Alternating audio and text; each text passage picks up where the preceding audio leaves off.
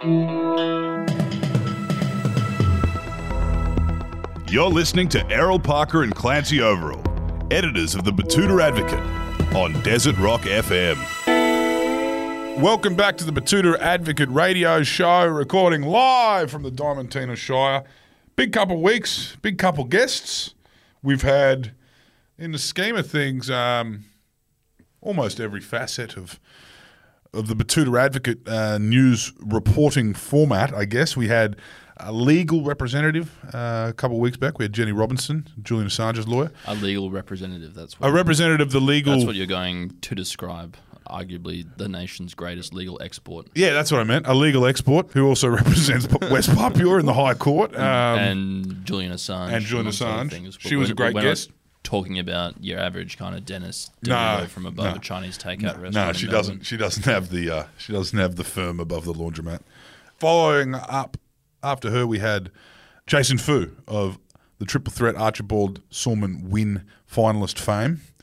Uh, that was an interesting one. So we go from you know the law to the arts. Haven't had a sport star on for a while. We did have Willie Mason earlier in the year, and then last week Don Walker, arguably uh, Australia's greatest singer songwriter. Learn a lot about the story of Cold Chisel and, and the man. Today's guest is here talking design, which is also, I guess, in the scheme of things, something that we would engage with either consciously or subconsciously every single day of our lives. Architecture, particularly. Today's guest has made a name for himself in what I would describe as one of the great media career pivots of all time. Tim Ross, thank you for joining us. It's an absolute pleasure, gentlemen. I loved that chat with Don Walker. You know, I saw Don one day. I was going to see Tim Rogers at the Hopetoun when it was still a pub that was open in Sydney, you know, one of those great small band venues. And I was standing at the door waiting for a mate, and he turned up. His name was on the door because he should be on the name, should be on the door. Legend like Don. Yeah. And the girl at the desk, uh, she said, "Oh, my name's on the door." You know, and she said, "What's your name?" And he went, "Don Walker." And she went, "Don who?" And she had no idea. and you think about, you know, he is so modest, isn't he? That um, I found it fascinating, absolutely fascinating. Anyway, people can go back and listen to that one. Yeah, yeah. No, listened it, to it. it, it is interesting. I, I feel like there was people that exist in, um, in terms of the heartland rock, and uh, we're already talking about something completely different now. But in terms of the heartland rock, Chisel held that in Australia for decades, for generations. And I think Bruce Springsteen held a similar place in America. And I know that there were people that worked alongside him that wrote these songs that kind of would not get recognised at the door. yeah, but I think if you look at Don and those deeply thoughtful songs, Yeah. and then also the way that you know how they connected in a time when those beer barns were everything, and you know it was people were just blind and killing each other, and then there's this sort of this underlying beauty to him, and he's dressed the same way the whole time. Like he's extraordinary. He's a national treasure. Well, it, there was one part of that podcast that I really found interesting was that after Don had moved to Adelaide and was in uh, was in Cold Chisel in its first incarnations, he decided to move back to Armidale, and the band followed him to Armidale from Adelaide. so I guess you know Adelaide isn't that bad that you'd move to Armidale. So they must have He was the only one with a identified very Yeah. early on that Don was the glue that was going to hold It's Yeah, so crucial he was to going to be the that- one that made him uh, that- millionaires. grog soaked band together. Yeah. He described it was a hedonist six months for them. Yeah. While I was doing physics and pure mathematics the at University of New England. a glorified TAFE college And, uh, in New Nossi, spent some serious time with Tucker's daughter.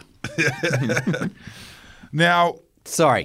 Back- yes, no, no, this is great. me. No, no, no, yeah. we're dealing with, as I said, uh, we're dealing with a radio professional. Effectively, you did many, many, many more hours in the booth than we ever have. Mm. Uh, you came up that way, but you have asserted yourself, and you probably won't like this description, but I'm going to say it as an authority in design and architecture in Australia. You obviously have a very big interest in it, but you have a encyclopedic white boy brain, which you very rarely see in uh, in people that work in media, who have interests and you have um, numbers and data and moments in time, and you can identify so much about this world of architecture and design that. Uh, some would think that you might have had a job before you were on breakfast Yeah, radio. well, now you just, if you, now in this day, if you listen to enough people and read a bit and Google a lot, Yeah. you can you can have a go and stuff. But I do. I mean, I think if you are interested in something and so, and in terms of Australian design and Australian history, which I have been pretty much my whole life. Mm.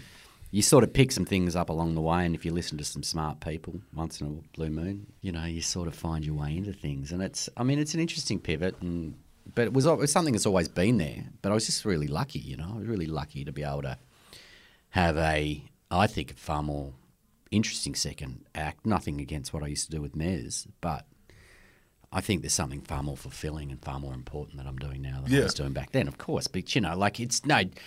If I came in here today and I was still the 1990s version of myself, and I came in, you know, wearing a Grinspoon t-shirt, Hell yeah. Resin dogs. or 28 days, or you know, um, you know, uh, Area Seven, um, you know, there would be something incredibly tragic about that in some ways. So yeah, we all we all hope we move on in some ways, but not in that really, you know, I don't know, tiresome, boring way where I've, Yeah. I've just Become a just- this- talkback shock jock. This is well, yeah, and that's what happens to people. They, so they get when when uh, when uh, I'm doing a podcast at night at the moment, and they go, "You sure you don't want to come and have a little bit of a crack at 2GB?" And I'm like, "I don't think that's for me, unless I can do the, unless I can do the gardening show on a Saturday morning. I, I, I think I could do that." But um, yeah, I think people naturally get conservative, and they get too deep into Populist. Oh, well, you get too deep into you, what you're into, which I can do at times. Yeah, it's because can- you, you I- usually have something worth conserving, so you b- become a conservative. If yes, Yeah, like I'm surprised someone who's made as much money as Kyle Sandilands hasn't become like a raging conservative because he has a lot to lose. But uh, I guess the yeah, uh, most importantly, his ratings. I, the, the idea of, I mean, the idea of remaining progressive as you get older is a really interesting one. And uh, I had this mate, Neil Clerehan, who's a fabulous architect, and there was this thing in Melbourne where you get these really sort of progressive. You know, it's a, a strange Melbourne take is that you can have, and it's just because it's so it's such an old school, old school tie Yeah. mentality. So he was a member of the Melbourne Club, right? So he's, a, mm-hmm. he's total, total Melbourne society. Then he's this really progressive and interesting architect. And he used to drive this old car and he used to leave it out the front of the Melbourne Club with his fake doctor on call sign. But he, that's where he got all his work from, hang out at the Melbourne Club, Yeah. do all that stuff. And he used to swim every day and he was well swimming well into his, gosh, well, late in, into his late 80s. I think he died in his early 90s. And his only paranoia in life was that while he was swimming, he would die and no one would know who he was.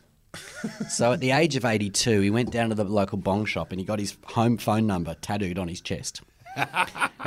so it said 875 yeah, yeah, yeah, the landline. But what I found really fascinating, the conversation that came out from his his wonderful daughter was talking to me about, you know, he would have been 91 or something when the the, the gay marriage plebiscite was happening. And he had to go pretty deep as a 91 year old just to go, hang on a second, how do I feel this conservative Melbourne, but also a modernist and, and a progressive person? And he just went, oh, I'm a I'm a progressive person, so I'm going to say yes. Yeah. And so, why does that get lost so much? Yeah. Why? And the older you get, the harder you have to hold on to that stuff. And I know it seems sort of might be a strange conversation for for some of your younger audience to listen to this, but it certainly would resonate with people when you're watching your mum and dad suddenly turn into something you can't recognise. yeah, yeah, yeah. so you're saying that he would support the North Richmond injecting room, but wouldn't want to live near it.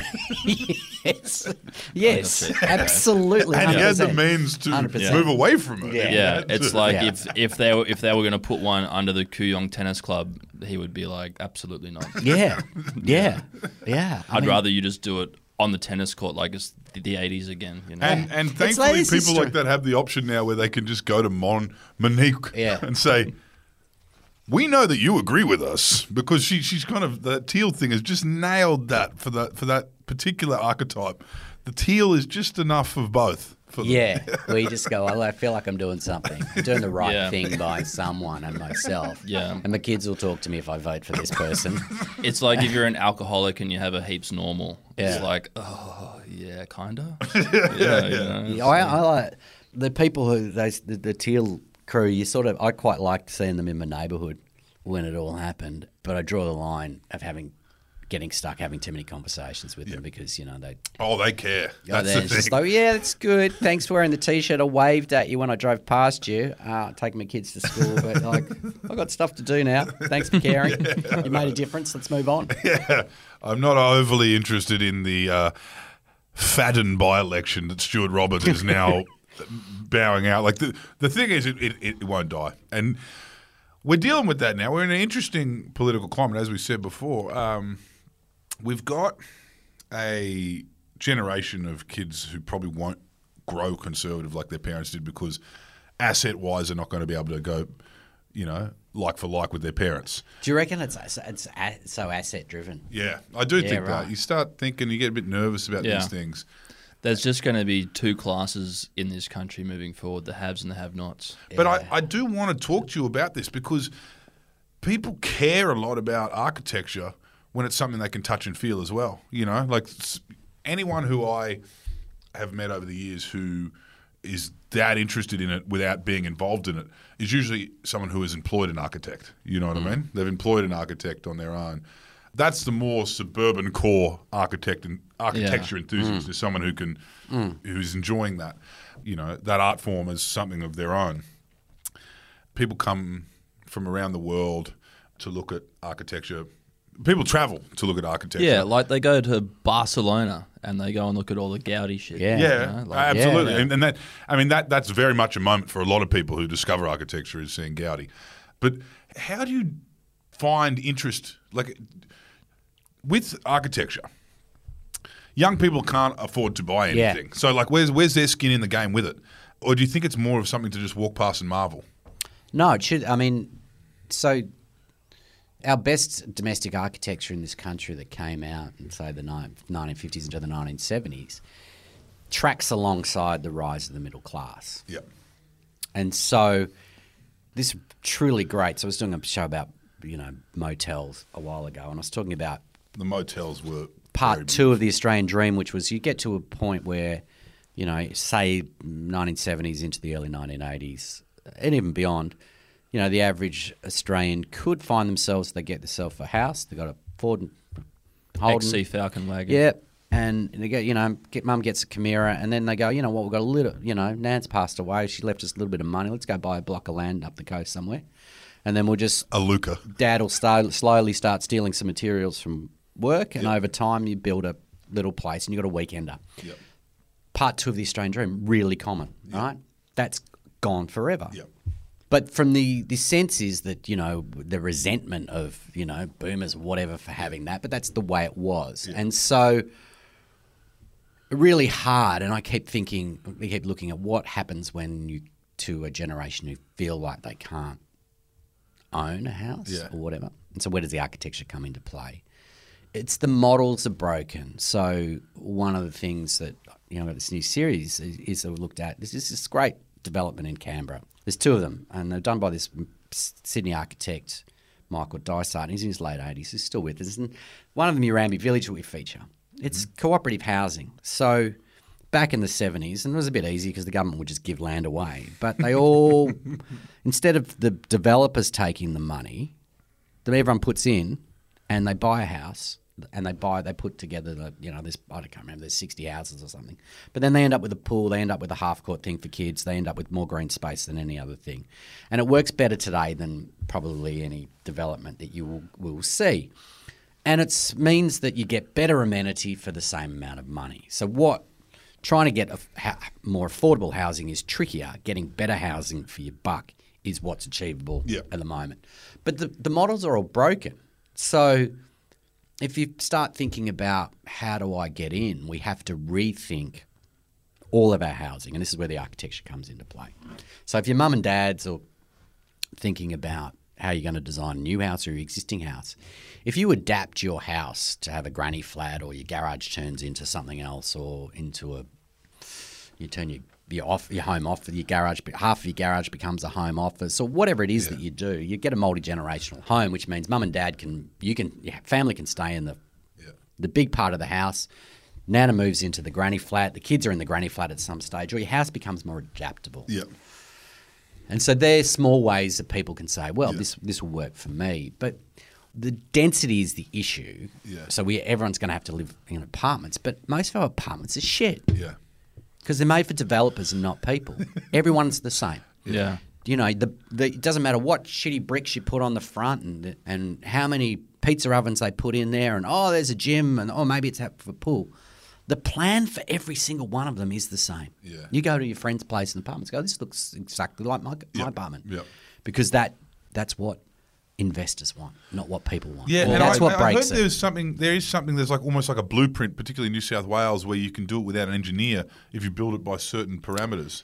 I mean, the, the, the that- shutters on the roadside. You know, But you know that's and then also that yeah, well, when you drive past those apartments and they're not set back from the road, and that is awful. And that's they're all failures in planning and everything. But there are going to be better ways of doing it, and Yeah. and that's where architecture has a role in creating better spaces.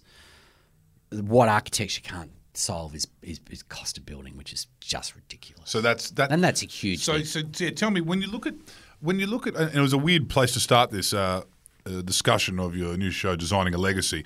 Uh, to start with the culture wars into uh, the teal movement and then into uh, class disparity Well, and it's- gender. it's- but it's all it's all really linked. And you know, heroin. I, I- Melbourne. I mean, so bang, you know, like if you look at yeah, injecting rooms. you got you got you got governments who are who are just running away from social housing, yeah, Yeah. uh, and Well, that's like it's it's like if you're a government, you know, you're just trying to get some bang for buck. I mean, like, and and they're so short sighted. so this is the biggest issue when it comes to affordable housing. Yeah. right. The biggest issue is once you're in, you don't care anymore. yeah, Yeah. that's the issue. And that's why it's it's a huge issue. This is great. This is really Yeah. important. Oh, I'm in now. I don't give a fuck. Yeah. Yeah, yeah. Pull the ladder up. Yeah, like I'm in fuel. Yeah. You know, it's going to Yeah, cost me yeah. a fortune. Yeah. So, and there's a lack of generosity with that. And so our, so talk about culture wars. Yeah. There has been a what a, a 50 year war on the concept of social housing. Yeah, we shaved it down from nine percent of residences to three. Okay, so I so mean, li- like the first time I ever went to Melbourne was only a couple of years ago, and coming in there on the highway, you just see those gargantuan buildings, and I was like, "What the fuck are they?" and Clancy goes, "That's this is public housing. This is people in Melbourne can live in the middle of the city. Where Yeah. if you go down to a place like Sydney, I mean." You'd have to be nigh on like earning like mid six figures to live anywhere near the city. well, they, Sydney. Sydney's the only city in the world, capital city in the world, that doesn't have any social housing Yeah. within the CBD, and Yeah. they, they sold it all off. And the idea of who's in social housing, and this is this is the problem, right? Is that it's been the houseos have been oh oh the, they're dole bludgers, that and and every those pe- key workers, it's like how do we what do we do with our nurses? What do we do with Yeah. our policemen? How do how, Sure. how do our teachers? Why do they have to be on a train for an hour and a half Yeah, to yeah, teach yeah. our kids? You know, yeah. Yeah, you know, it's, it, it is. It's an interesting. It's an, a completely bizarre and a very Australian thing. You know, we do have heroes in Australia. Quite often, they are people who will openly laugh about avoiding tax. Um, you know, the Kerry Packers and the Paul Hogans. They're our No, heroes. he wasn't avoiding it, Clancy. He, was, was minimising it. it, yeah, yeah. And you'll But- need your head ready if you don't do it yourself. but that you know, even New York would they have that New York strong. The firemen, the cops, uh, the teachers, probably nurses, not so much after the pandemic. They copped a lot of flack, but they were always positioned into you know, let's provide seventeen year leases. Mm. Let's uh, let's do rent control, and I guess with that, you know, you get buildings that are built for to be looked at for for centuries. Can you tell me blonde brick? The blonde brick mm. was a very Australian mm. apartment block, right? In the nineties, you'd look at a blonde brick, it, not necessarily houses either, just flats at the end of your street, and you'd think they didn't have a very good rap. The old blonde brick. The blonde brick has aged beautifully. yeah. Have you ever seen anything in history like what we have now, where we're looking at these things that are fucking Meriton shit boxes? Well, have a look th- are they at- ever going to become something that we look back on and go, "Oh, that was an interesting It's era"? a, real, it's a really good question. Um, some of them will be, some of them won't. Some of the better, the ones that most of them could be knocked down. yeah, That's the thing about it. You got you, just this idea that you have, you know, thirty years time, and someone will come and buy them and uh, bulldoze them. do it again. There's this great story about you know this Danish architect comes out to Canberra, and she's uh, looking out the window at all the housing estates, and she's just looking at the landscape, and she just says, "Why? Why are you building slums?" and we just can't help ourselves. and uh, we just, you know, the, I mean, surely they're not going to tear down the Herschel Street Meriton in Brisbane. I mean, Well- it's, it's one of the tallest buildings we have. you in, don't in know what I mean, They don't know wh- what's certain is that we made better apartments hundred years ago in, Yeah. some ways than we did today. Oh. yeah. If you look at it, things historically, Yeah. so those high rises that you see in Flemington when you get off the you get off the plane and you come off the Tullamarine Freeway in Melbourne, part of that final, you know, for a period of time, that final experiment with high rise social housing in Melbourne. When they were opened, if you were a kid under, I think it was 10, you weren't allowed to live in them Yeah. Right. because they didn't believe that apartment living was right for kids. Yeah, right. So we've got this historical aversion to apartments, Yep. and that comes back from the post-war period, where you see people like Harry Seidler building these apartment blocks and thinking, well, that's what we've got in Europe, and they'd go, well, only poor people and foreigners live in flats, and so they were tra- they were you'd live in a flat for a while, and then you'd move into a house. You know, we, we sold the suburban dream, and The so that acre up in Ryde. yeah, and that sits yeah. with us forever. And then so now, when we suddenly are forced, and some people want to live in apartments, and for lots of different reasons, they make sense for people.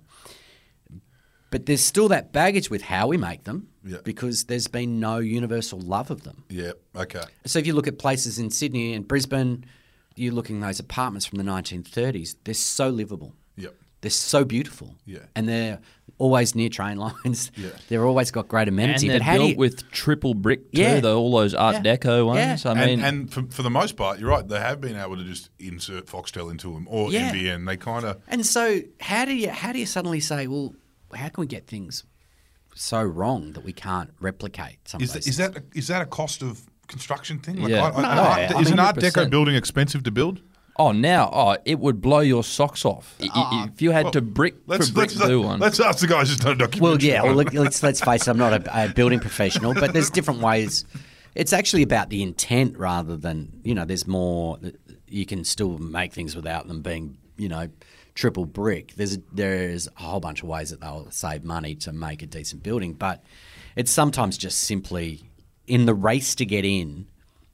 You can get away with murder, yeah. and people can knock up shitty apartments, and people always buy them. swing a cat. You can't swing a cat Yeah. in them. And, then you know that's. I want to ask um, if you've seen some sort of a renaissance. I look at Brisbane. People bang on about this hotel in Brisbane, the Calile Hotel.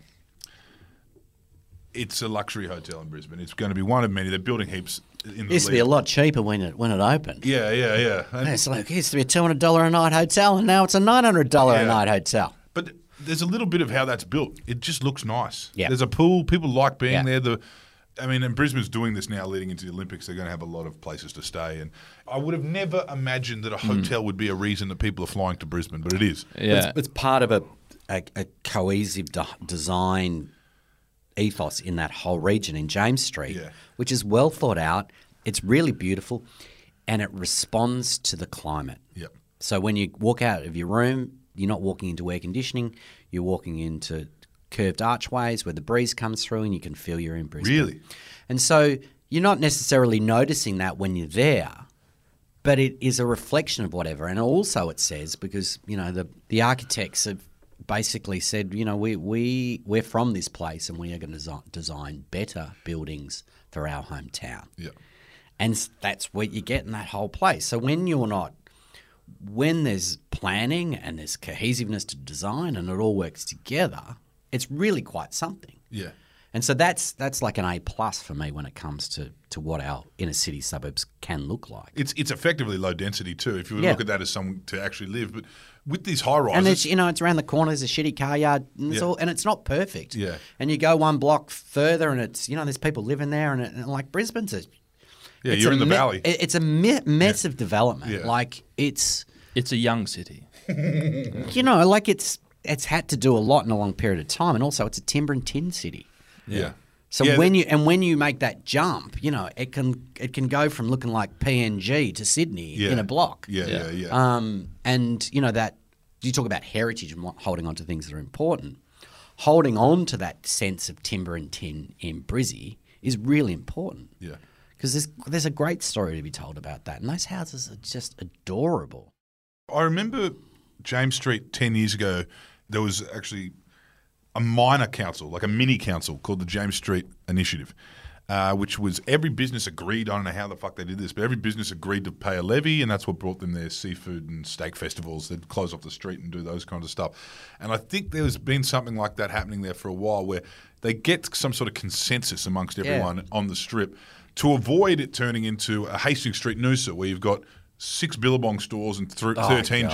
gelato shops. You know what I Oh mean? God, you'd really want to see Mum in a one piece dripping gelato all over herself. It's like, I'll just Yeah. yeah. Camilla's Uh, got a big presence. Yeah, Jaden. yeah, Jaden. Yeah. Everyone's Jaden and Camilla. Camilla dresses Oh, captains God, yeah, those things. Oh, I mean, that's that's yeah. So you are a fan of the Queenslander, the traditional, the pre-Calile Queensland Yeah, I um, do. I mean, architecture. I fell in love with Brisbane through its architecture because it's, you know, it's those. It's because of its response to climate, which I think is really important. You know, we can. so tell me, with the Queenslander, It's not saying that they work. you is it on stilts for the breeze underneath or for the floods? Supposedly, and some people tell you it works. You know, and some people both. The sense that also you can. It's when it's super hot and you can go on go underneath them. Um, Drink cold cans. and so that gives you that slab. extra element. But more important than all those things is that yeah, you should be able to open them all up, and a lot of them didn't have much in, terms of insulation. That's more of a problem than lifting them up, lifting them down. You Yeah. know, they need some bit, but, but all that stuff's been retrofitted in. But they just um, they're just incredibly important in terms of um, the story of where people are from, and that's I think that's because if you lose all those elements, Yeah. what is it? You, you, it will look like Yeah. yeah, any any other city, it'll look like a Canberra suburb. yeah, or you know, um, it'll feel you could be in Singapore rather Yeah. than Brisbane. I have noticed that when you drive through the suburbs of Queensland, you'll see every second house is one of those pointy ones that were big in the 2000s, you know, pointy rendered brick. Yeah. Which Yeah. looks completely different to the Queenslander next. Like, Yeah. there is absolutely no DNA shared between those two, I wouldn't say. That- you've got an air yeah. conditioned Yeah. building with a media Yeah. room and a drive in garage, and then you've got the stilted Queenslander that's made from. Queensland does have a long history of both its state government and its councils being all above board, and Well, you, like you're Dean- unable to uh, the Dean brothers.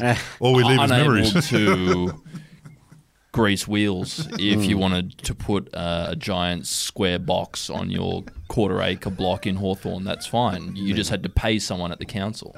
Yeah, that's pretty. I mean, in terms of the city in Brisbane, it's yeah, what's been demolished, but you know what's been replacing. Some of it's good, some of it's bad. But the interesting thing about those, you know, you got when you say there's a Queenslander sitting next to some sort of rendered monstrosity. Maybe they're not a monstrosity; it's someone's home. So let's remember that, which is important. Uh, but what drives a lot of that now is property price. So you'll see that what's scarring our suburbs everywhere in terms from a heritage point of view, particularly ones where the councils don't care. So you've got a lot of say interwar homes or post-war homes going because you can put a dual lock on your one block Yep. and you know the project home companies will come in and you keep one for yourself and you sell the other one and then bang or your kids take the other one and i understand that and so that's when housing affordability starts to crush the way our suburbs should look Yeah. and but if you're listening to this and you just want a house, you probably don't give a shit Yeah, about whether or You not you know in. some. Yeah, So yeah. it's, you know it just becomes sort of middle class fifty year old, fifty plus year olds like me that um, care about this stuff. But we need to hold on to some of these buildings because they need to tell us a story in the future because you know, our history is really important. And the reasons that people love these historic suburbs is because people gave a shit back in the day and held on to them. And and Queensland's already lost the corner pubs. You know what I mean? That was a that was a heritage era. Um, the corner pubs were turned into bottle shops, and you know. Balconies removed, and they were just turned into bottle shops. That was a law that was in, in place, and, and and now you'll find Queenslanders flying down to the rocks in Sydney or down into Fitzroy and doing historical hotel tours. It's like, mate, you had that. You had that all through Spring Hill. You had that all through yeah, New Farm and. West End. I would trade every Harry Seidler building just to get back every pub that Brisbane's lost. I had no idea that, that happened. Yeah, it was it was a law. It was about it was actually when bottle shops first came to be.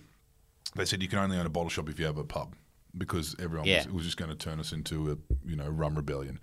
And then they just said, well, these guys said, well, we're making more money selling cartons of piss than than having to Than having a kitchen. kitchen. So we Yeah, just let's this whole thing into and- bottle shops. Yeah.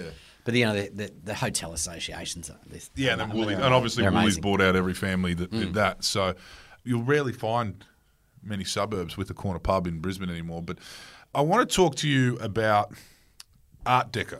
Mm-hmm. It's something that this is a, an entry point for a lot of people into architecture. It's easy to learn what that looks like. Yeah, it's Um, instantly recognizable. instantly usually. recognisable. This is quite a baby steps for someone who is interested in design, and they kind of start learning things before you start going down the brutalists and all these kind of Yeah, but it's a, the decorative nature of it is really appealing to people. Mm. Yeah. and it's so deeply steeped in the romance of Hollywood. yeah, So, the Californian bungalow. well, you, if you look at say those early films that everyone saw, Yeah.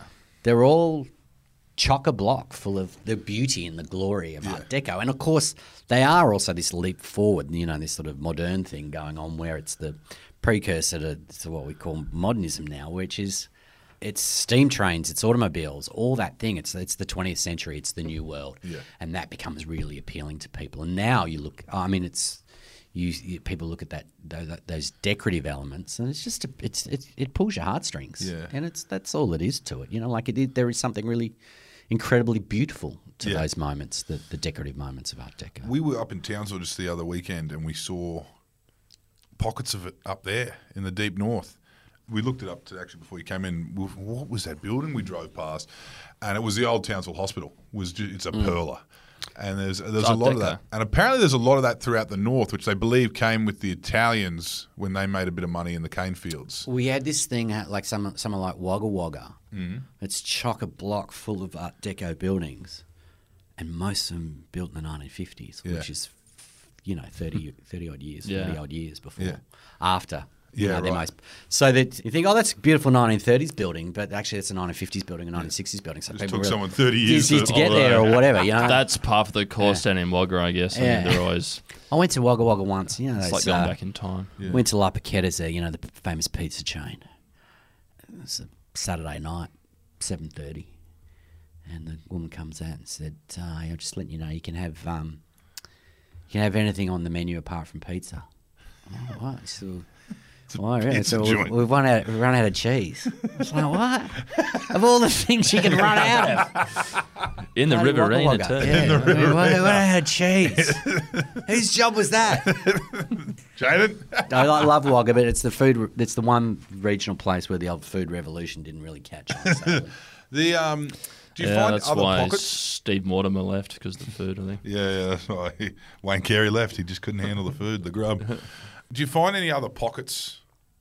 I remember in Queensland as a young boy hearing about Coopers Plains in South Brisbane. There was a big Dutch German influence, and that was ethnic enclave related. There Yeah. was those not. Uh, it's, it's kind of it, it, they were not climate appropriate. They were damp. They were, but they were like those kind of mud brick type houses. There's huge elements of that. So the post-war Jewish communities in Melbourne and Sydney, Yeah. Bondi, St Kilda, Elsternwick, and those houses. That that the modernism was the architecture that they had uh, experienced firsthand. Yeah. in Europe, and so they came, and then the architects with them, they would other Jewish architects would commission, they'd get them to commission their homes, and then you also have these amazing furniture too. So they'd all get these people, furniture makers, they'd get them to commission these great pieces of furniture to go in for inbuilt cabinetry. So you get these great, su- I call them super suburbs, where you've got a a, a, a um, concentration of better architecture than elsewhere in the country, and it really is who's whoever's living there is what causes that, and um, then you, of course you get all sorts of things, and I, I think when it comes to this sort of snobbery and what a building should look like, everything is trumped by who's in that house. Yeah. So I'm not a big fan of laying judgment on people and how they live. And when I was making my first series for the ABC, we were in uh, Leichhardt, New South Wales, and we're doing a thing on what was, you know, colloquially called the classic Wog mansions. Yep.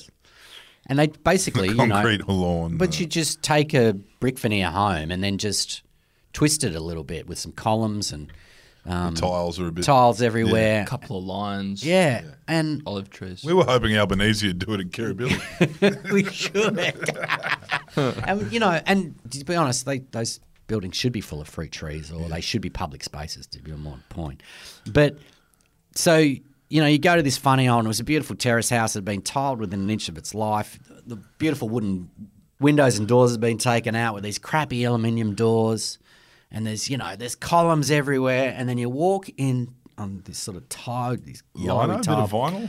no, you just still into the backyard, you know, through an arch. We arches are back though. Uh, this brick arch, and then bang, lemon tree. There's basil everywhere. Fig. It's just everything. And then you go inside and there's coffee and there's biscotti and then you look there's, there's looking at every photo of the Pope fucking ama- uh, uh, available. And you go, this is amazing, and it's so full of life. And so, and as a kid, when I moved to the city from the suburbs in Melbourne, and I'm living in North Melbourne, and then later on in Fitzroy, when you pass those houses with vines everywhere and fruit everywhere, they're the houses with action, with love and life.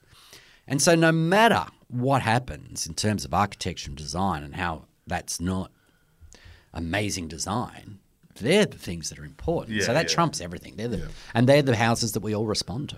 And now all you have is the same houses with all of that gone.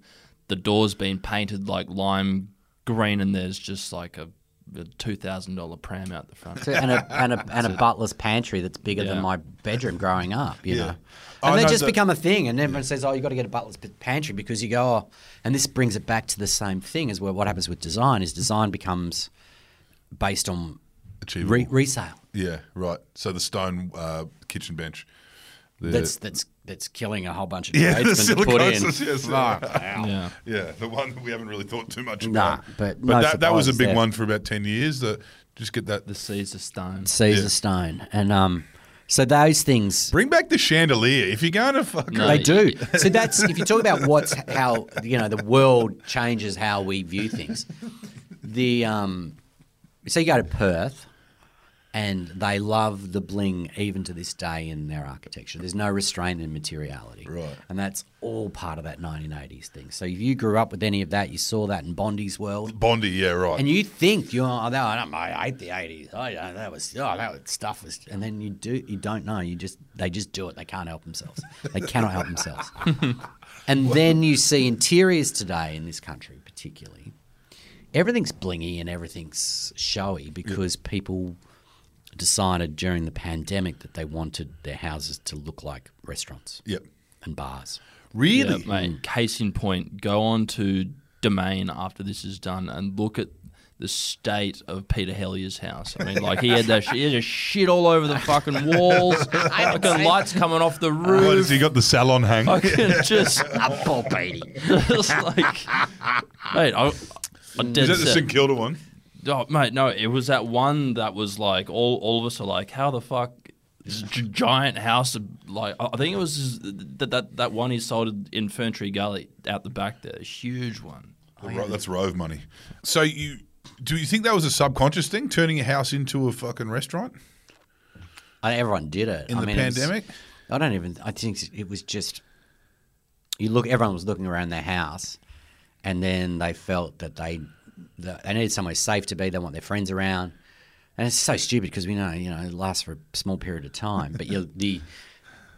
And then that will stay. So the reason for doing it's gone. It's fucked off completely. But for the next eight years, Yeah. we will see this. Yeah, people yeah. go, I really want that. Yeah, right, a chandelier, or I want those gold things, and I want those things, and they won't even know why they're doing it. So that has changed. So it used to be that you know if you did a bathroom, you'd get maybe seven or eight years of it looking really, really still modern. But now it's maybe two years, maybe Yeah, right. three years, because it's the cycles change so quickly because of Instagram. Yeah, it's, it's like every every pregnancy and Instagram. Yeah. Like it's almost like every new build has this kind of door on it. Oh yeah, with like the sort of the, yeah, with the four horizontal windows. yeah, Yeah. the Sunshine That's the- Coast door. Every, they're, they're every very single very popular at Doors Plus. every house, mate. That's putting the doors plus people through private school. I'm Well, it's telling no, no fuss. Can you tell me what do you think is? I mean, it is funny that you say these, these moments as well. Apart from these migration waves or these um, economic uh, emancipation of an entire state, which created the bling factor in WA, we also have these moments in time where it was like, you know, the pandemic. It was Cyclone Tracy up in Darwin. They had to build that whole city again. Yeah. What did they do there? Well, then you end up just with buildings that are, are, are Safe. that are safe. Yeah, uh, there are ones that survive, but you do see, um, you know, I mean, you lost, a, lo- lost a whole bunch of buildings. Yeah. It's only a small place though. Um, The Greeks made so much cash up there. but if you look at what totally defines what we do and how, and this is what I believe anyway, it's what we do, how we build, how we behave, is all based on, you know, what we think. When you go to Bunnings right on the weekend and it's busy, mm-hmm. everyone goes to Bunnings. Everyone loves Bunnings. So what does that Bunnings really tell us about us? It's more than just we like sausages.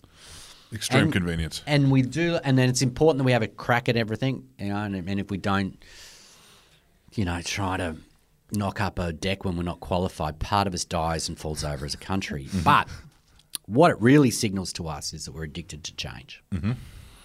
And so, if you, if I said to you, if you could go as a kid, could you go to the same restaurant you went to when you were ten years old, and it looked the same? If it still existed, the answer would be, unless it's maybe a Chinese restaurant, probably the answer is no. Yeah. In Europe and America, you can go to a restaurant that looks has looked the same for 100 years and they love it.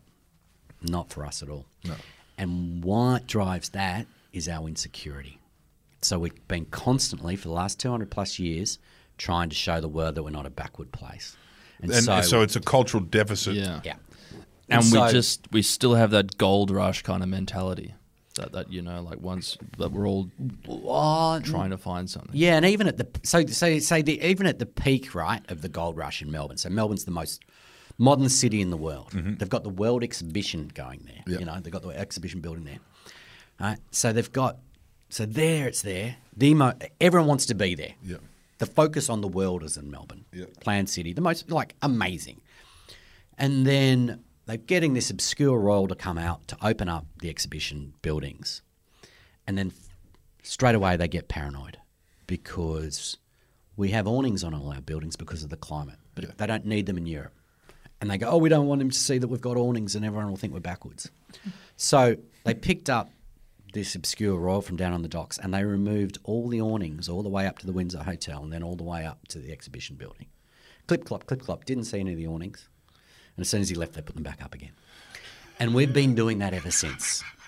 Like, we still cannot feel that we are okay with our lot. And so there is nothing that destroys heritage in this country alongside greed other than insecurity. Hello, it's me, Wendell Hussey, jumping in here quickly because Clancy Overell has peeled off to the RSL. Hope you enjoyed the chat. We're actually splitting it up into two parts. The executive decision was made. It's a longer, uh, longer interview this week. So tune in next Monday to hear part two. Talk to you then. Bye bye.